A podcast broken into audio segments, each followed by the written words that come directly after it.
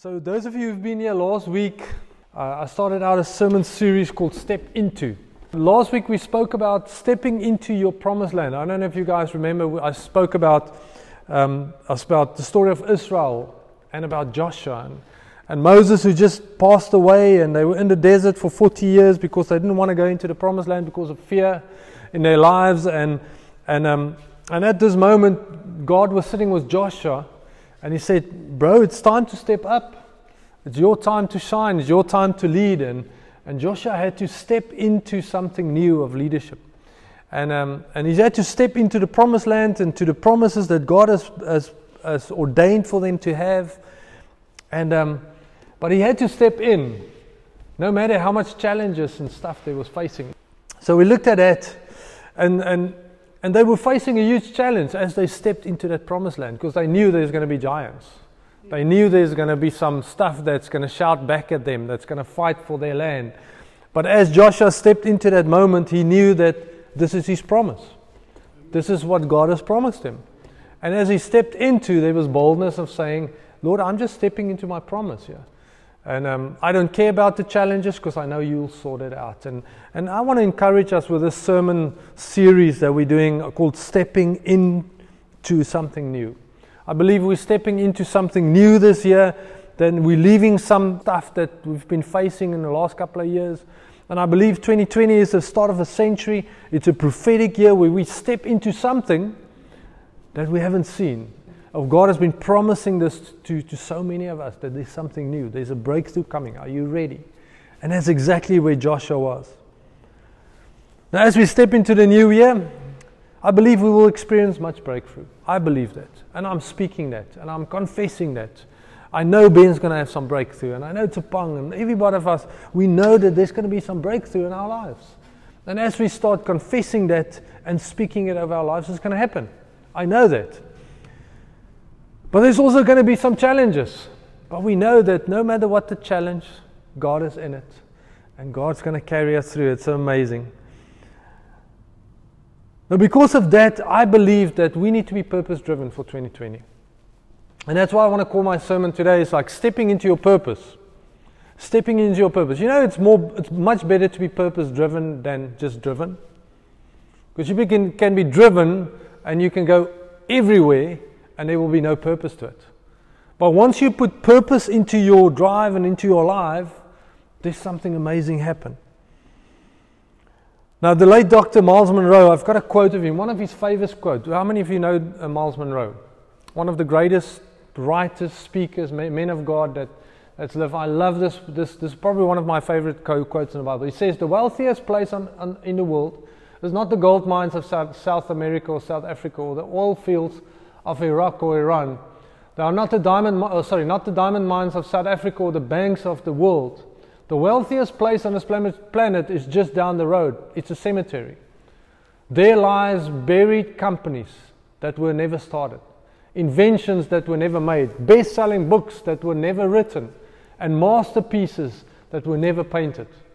In a cemetery is buried the greatest treasure of untapped potential and purpose. Then he says, The greatest tragedy on earth is not death, but a life without purpose. Isn't that powerful? So it's powerful that the most untapped opportunities lies in the cemetery today because people didn't step up into their purpose. They didn't do what God has called them to do. Now, have you ever asked this question to yourself that what is my purpose? What is my purpose? Why is it necessary to have a purpose? Why? And how can I find my purpose? See, it's good questions, but I think all of us has come to that place where we ask that question. What is my purpose? Why do I find it? Is it really necessary in my life? See, the definition of purpose is the following it says it's the reason for which something is created. What are you created for? You see, purpose drives us to accomplish something. That's why we need to be purpose driven in our lives. That's why we focus on, Lord, what is my purpose? So that it can drive me so that I can accomplish something on this earth in my lifetime. See, it helps define who we are and gives us the boundaries we need to direct our lives with. See, without purpose, even Christians can wander aimlessly and struggle with feeling unfulfilled. Have you ever gone to that place where you felt unfulfilled? I've been there. It's like, oh Lord, is there just something I can do that fulfills me? That, that I'm, I'm, I'm living a purpose in my life. Now, I'm not sure about all of us, but 2019 was a year of, of where I spoke to a lot of people that felt purposeless. Really. 2018, 2020, it was two years that I've, every time I speak to someone, I hear purposelessness. I just can, I can hear they don't have purpose in life. They're just wandering around aimlessly, trusting God for the next miracle or the next breakthrough, but there's no purpose. So many ask the question, what am I doing that is worth anything, Father? People pray and you honestly in your prayer, you can say, like, Lord, what am I doing that is actually worth something? Now, all of us have some, some or other time in our life with challenges, with questions like that.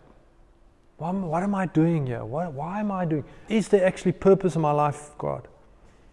I see, not knowing if, if what you're doing or what you're busy doing in life have any purpose is very important. You need to know that what you're doing have purpose. And sometimes you would ask, like, God, but if I pray, do you actually created us for a purpose, or is, is there just some people in life that has purpose and some who's just going to wander around? But if you look at the scriptures in Proverbs 19, verse 21, it's up there. It says, You can make many plans. How many of you have made plans in your life? I've made many plans. We can make many plans, but what happened? The Lord's purpose will be prevail. No matter what I do in life, I can do and do and do and make plans and do new things, but God's purpose still, still stands.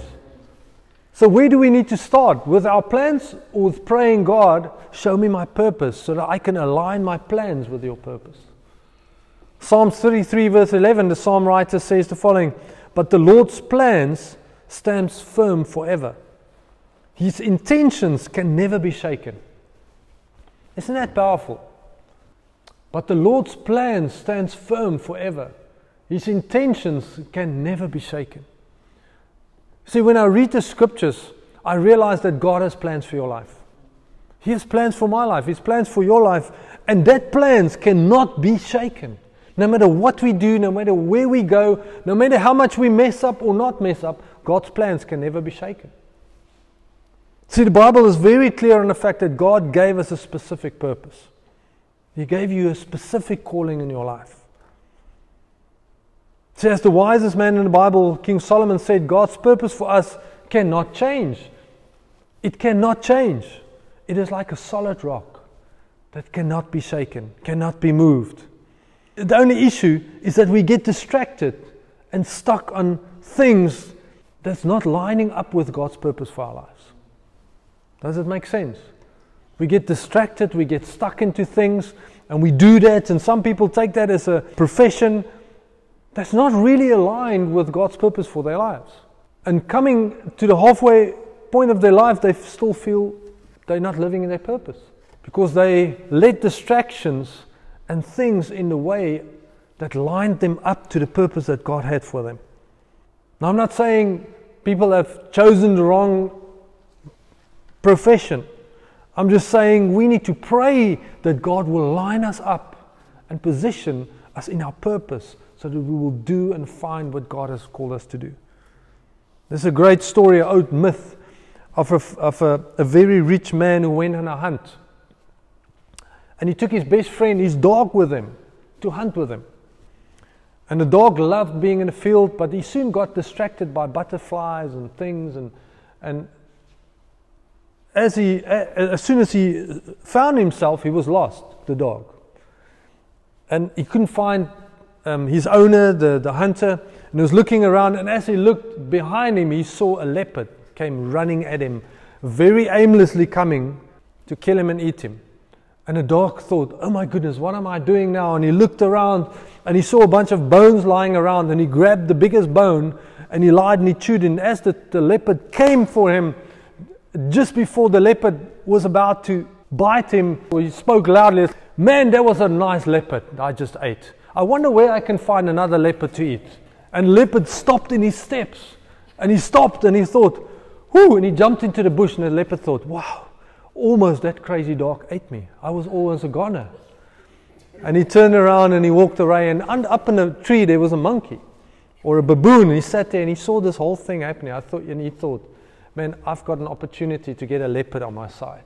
So he ran after the leopard and he stopped the leopard and said, Listen, sir, I just want to tell you the truth what happened. That dog actually just faked eating a leopard and, and he was just he just he just lied at you and the leopard was furious. And he said, Thank you so much, baboon, for telling me this uh, thing. Why don't you just jump on my back and we'll go get that dog? And as he was running on, the dog looked back and he saw, oh goodness, there's the leopard's coming back with the monkey on his back. And he thought, oh, the monkey gave him away. And he was thinking quickly and turn around again. He's back to the leopard and the monkey. And as soon as they almost at him, and he said loudly again, he said, I wonder where's the baboon that I sent away to go and get me another leopard. I sent him away on another half an hour ago. See, so many times in our lives we keep, we keep ourselves distracted with butterflies. We keep ourselves distracted with things that makes us lose our way and our position that's aligning us with God's purpose. See, and then we miss out on growing into a greater purpose for God. Maybe you are living in your purpose at the moment, but you know there's something greater. You know there's something greater that I'm not in yet. There must be something greater. Now, when Joshua walked over the Jordan River on dry land, because God opened the water, we, we spoke about that last week, he was positioning himself for the greater purpose God had for him. He was stepping in to the greater purpose that God had for him. See, his purpose was to be God's leader. But yet, all that he did for the last 40 years, remember, he served Moses. He served. He wasn't the leader, he wasn't anything. He sat outside the tent when Moses went into the tent of meeting. He, he served, he armored beared for Moses for, for more than 40 years. He was the guy who went into the promised land as a spy, came out, was excited to take the land, and nobody wanted to, so they went back into the desert, still serving for 40 years. Each thing God had him do through his life helped to position him for his greater purpose. See, there's some things in your life that you do that position you for your greater purpose. See, when Joshua died, the following happened. Look at this Joshua 20, 24, verse 31. It says the following The people of Israel served the Lord throughout the lifetime of Joshua and of the elders who outlived him, those who had personally experienced all that the Lord had done for Israel. Now, which is amazing about that scripture is just as Joshua died, the scripture said the people that he led, the people that he took into the promised land, served God. And every elder that followed him served God. See, God's purpose for Joshua was to, be, was to lead the people into the promised land, but as well to establish a culture that people serve him. We can say, why did the people still serve God? Because Joshua served his purpose. He served his purpose. And that's the great and amazing thing. He was positioned in his purpose, and that was why he was successful in his purpose. See, he stepped into every season God asked him to step into. Firstly, he followed, God positioned him. Then he served, God positioned him. Then God wanted him to lead, and God positioned him for a greatest purpose. See, as we step into 2020, we all are stepping into a place where we will follow, or maybe you will serve, or maybe you will lead. But God is helping us to step into a place to position us, yes, for our promised land, but also to position us to step into our place of purpose. Sometimes you would feel, oh Lord, I'm not in my purpose, but God is just positioning you for the purpose that will come. He's just positioning you in something new or maybe something old, in a next level in something old, just to position you to go to that next level of purpose. You see, every place we step into, we need to realize that God is busy positioning us for that greater purpose. That great, that greater thing, that God purpose that God has for you. Now that you know we can talk ourselves out of the things that God wants to bring us into. I've talked myself out of things many times in my life. Especially when I was a runner, I would talk myself out of racing or doing a training. Or, and then I realized after a while that every time I talk myself out of it, I'm missing something that I could have had. Now, you can talk yourself out of something and miss what God has for you. Let me compare Moses with Joshua again. When God called Moses at the burning bush, what did he do? He complained. He tried to talk himself out of it. Lord, but I can't speak well. I can't speak well, Lord. Why do you want to send me? Moses said. See, but God called Moses to step into his calling and his purpose, but he tried very hard to talk himself out of it. He said, There must be something, somebody else, Lord. Are you sure it's me? Are you sure you want me to lead two million people out of the, the, the most powerful nation in the world? And he tried and he tried. But yet, as Moses tried to get out, God kept him in, positioned him, and he put him into leadership because he knew that was Moses' purpose. But Moses tried to speak himself out of that thing. But when we look at the end of Moses' life, and this is for me is, is very interesting. When you look at the end of Moses' life, he did not completely fulfill his purpose. What did God want Moses to do? Is take his people to the promised land. What did he do? He came short. He only saw the promised land, but he never set a foot into the promised land. Now, I don't know about you, but so many times we try to talk ourselves out of a scenario and don't realize that God is bringing us into something that will position us into our purpose for Him.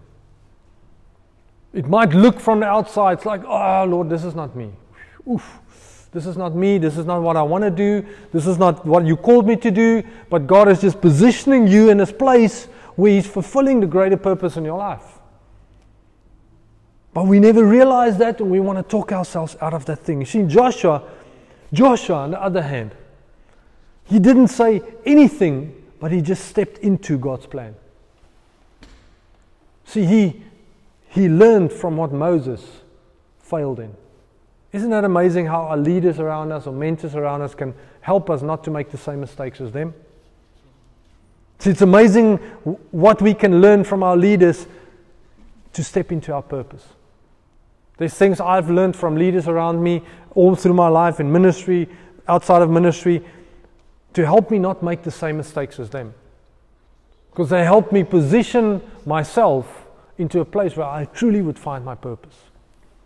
So, how can we then make sure we don't miss the moments where God wants to position us? Because if I think, it's like, how many times have I missed that moments where I know God wanted to position me? And I missed that moment. And I want to kick myself, but God brought different and new moments that also positioned me. I just prolonged the moment. Isn't that amazing? Now look at 1 Kings. Now I want to take us to a story, 1 Kings 19. It speaks about Elijah at the point of appointing his, his follower, Elisha. Remember a couple of a month or two back, I preached about a sermon, preached a sermon about positioning yourself. I, I truly believe it was a, a word that God gave us for the new year, prophetic word, and you can listen to it on our website. Um, there's also um, a YouTube link. And I preach about Elijah who did all these amazing things. And at the end of the day, when he had so much faith, he killed 400 Baal prophets. He turned the nation back to God. He did all these incredible things. And at the end of it, because of fear, he ran away. And God was about to change things in his life. And he came to Elijah, before we're going to read this, he came to Elijah and said, I want you to go and anoint this king as the next king. And I want you to go and anoint Elisha as your follower. And let's read together. It says, So Elisha went and found Elisha. This is 1, King 9, 1 Kings 19, verse 19. So Elijah went and found Elisha, son of Shaphat, plowing a field. There were 12 teams of oxen in the field, and Elisha was plowing with the 12th team. Elijah went over to him and threw his cloak across his shoulders and then just walk away. Isn't that amazing? So I'm going to call the next guy to follow me as great prophet. I'm just going to walk up to him and throw a cloak around his, his shoulders and just walk away. That's quite weird. But let's read on. It says the following It says, Elisha left the oxen standing there, ran after Elijah, and said to him, First, let me go and kiss my mother, or my father and my mother goodbye, and then I will go with you. Elijah replied. Go on back, but think about what I have just done to you. Think about that. Then he goes on and says, So Elijah returned to his oxen, slaughtered and slaughtered them. He used the wood from the plow to build a fire to roast the, their flesh. Then he passed around the meat to all the townspeople and all the probably all the guys who was plowing the fields with him, and they all ate. Then he went with Elijah as his assistant. Now this is an interesting story. You see, we all know that God has an ordained purpose for us all, but it all, it's, it's always so interesting to see so many people are still stuck, not knowing or living out their true purpose. Yes, God has a purpose for you. God has a purpose for you. That's what we preach and we pray and we say, and the Bible teaches us. But as we find around the, the body of Christ, we still find so many people not living in their purpose. Now, looking at this story of Elisha, we see that too often we pick the wrong place to begin. We pick the wrong place to begin pursuing the purpose that God has for us. If you think about what Elisha has accomplished, and we think, how did you start out plowing fields? You see, so many times we start out with things that distract us from our true purpose in God. Now, it's important to know that living out your greater purpose in life doesn't start out with drawing up the blueprint for this is the new me. Ta da! I've got the blueprint. I'm just going to step into it. There we go. No. See, our greater life doesn't start with building our dream house, it begins with burning down your old house. See, to step into everything God has for us for 2020, we need to make sure we leave the weight, that stuff that is holding us back, that we still dragging along from 2019 and 2018. See, when Elijah's cloak landed on Elisha's shoulders, Elisha does more than run after him. Yes, he said, Let me just go and greet my mom and my dad. But then, as he ran back, he did something that was quite interesting. He made sure there was nothing to run back to or hold on to. Elisha said his goodbyes to his parents, cheers, okay, here we go. And then he killed his oxen and he burned the plows. Now I thought, if you look at their context and the era they were living in, to, to, to kill oxen was part of their culture. They were, they were used to sacrifice the big things in their lives, to give thanks to God. So for people like looking him, they, they, probably the guys who were plowing with him saw Elijah, the great prophet, walking over, throwing a cloak over Eli- Elisha, knowing that, wow, he's just been called. So he come back, he kills the oxen, and they thought, well, he's probably just sacrificing to God and saying thank you. But what he's doing is he's sacrificing the oxen and he's, he's burning up his plows, and then he gives everybody food to eat, celebrating that God is going to do something amazing in my life. See, he didn't just kill the oxen, he cooked that meat. He, he, he celebrated with everyone around him. But to burn the plows, why burn the plows when you could be a blessing to others? He could have given that plow to his neighbor so that he can plow with more oxen than just two. He could replace the oxen if he wanted to come back, or he can borrow some oxen, but to burn plows was something very rare and something very expensive to own a plow in that days was this was my livelihood. I can every, all, every time I can get new oxen, that's easy. But to get that plow was their livelihood. That was their most precious possession. That was his source of income. And he burned it. Now, for us, it doesn't make sense, but for Elisha, it made perfect sense. Perfect. When, Elisha's burn, when Elisha burned the plows, he made a decisive break from the old life and his source of income. He made a decisive break. He said, If I'm walking into this, I'm going to walk in with everything I have. I'm going to make a decisive break to my, from my old life and I'm going to walk in, step into this new life. Lord, I'm going to, going to take what you have for me with everything I have. Isn't that powerful? See, God had a greater purpose for Elisha than walking around in the dirt staring at ox behinds. He had a greater purpose a much greater purpose. Did Elisha knows what's to come? No, he didn't. It's The same as Joshua. They had to step into this thing not knowing what is to come. But he decided, like, I'm going to make sure that I don't go back. I'm going to make sure that I never turn back from God positioning me and aligning me with my purpose. See, it's the same with all of, all of us. God has a greater purpose for each one, each one of us. But we need to be willing to burn some plows in our lives. We need to be willing. See, a plow is what chains us to our ordinary or our normal lives. A plow can be a job that you know that God has, has not planned for your future. Your plow can be living inside the comfort zone of not taking big faith steps in your life. That can be a plow. A plow can be a life where you keep on beating yourself up because of the past mistakes that you've made. A plow can be a passionless or a purposeless approach to life. I don't care. I don't, I don't have passion, I don't have purpose, and I don't care. See, that's a dangerous place to be. That's a plow that you need to burn for you to move on and position yourself for the greater God has for you. And I could go on and on. See, it's all a matter of surrender, really. We need to surrender. See, at salvation, we can't step into a new life until we first set fire to what is still keeping us bound to our old life. See, before we can step into our purpose or the new that God has promised us, we have to offer Him every part of, of our life that's been holding us back. See, as, as we're stepping into this new year, this new century, we will not be able to embrace what God has for us if we do not leave the 2019 stuff behind. If we do not leave the stuff or the things that you've been dragging along with you for years and years and years, if you don't leave that behind and burn that stuff, you're not going to be able to step into this new year really trusting God position you for the greater purpose that He has for you. At the end of 2019, last year, I realized that I was dragging along so many old stuff. Stuff that I've, I've been still working through from 2018, stuff that I've been uh, going back to in 2019. And at the end of 2019, I realized that, that man, I need to leave these things in last year. I need to leave the offenses, the relationships, the issues, the, the worries, the, all the things.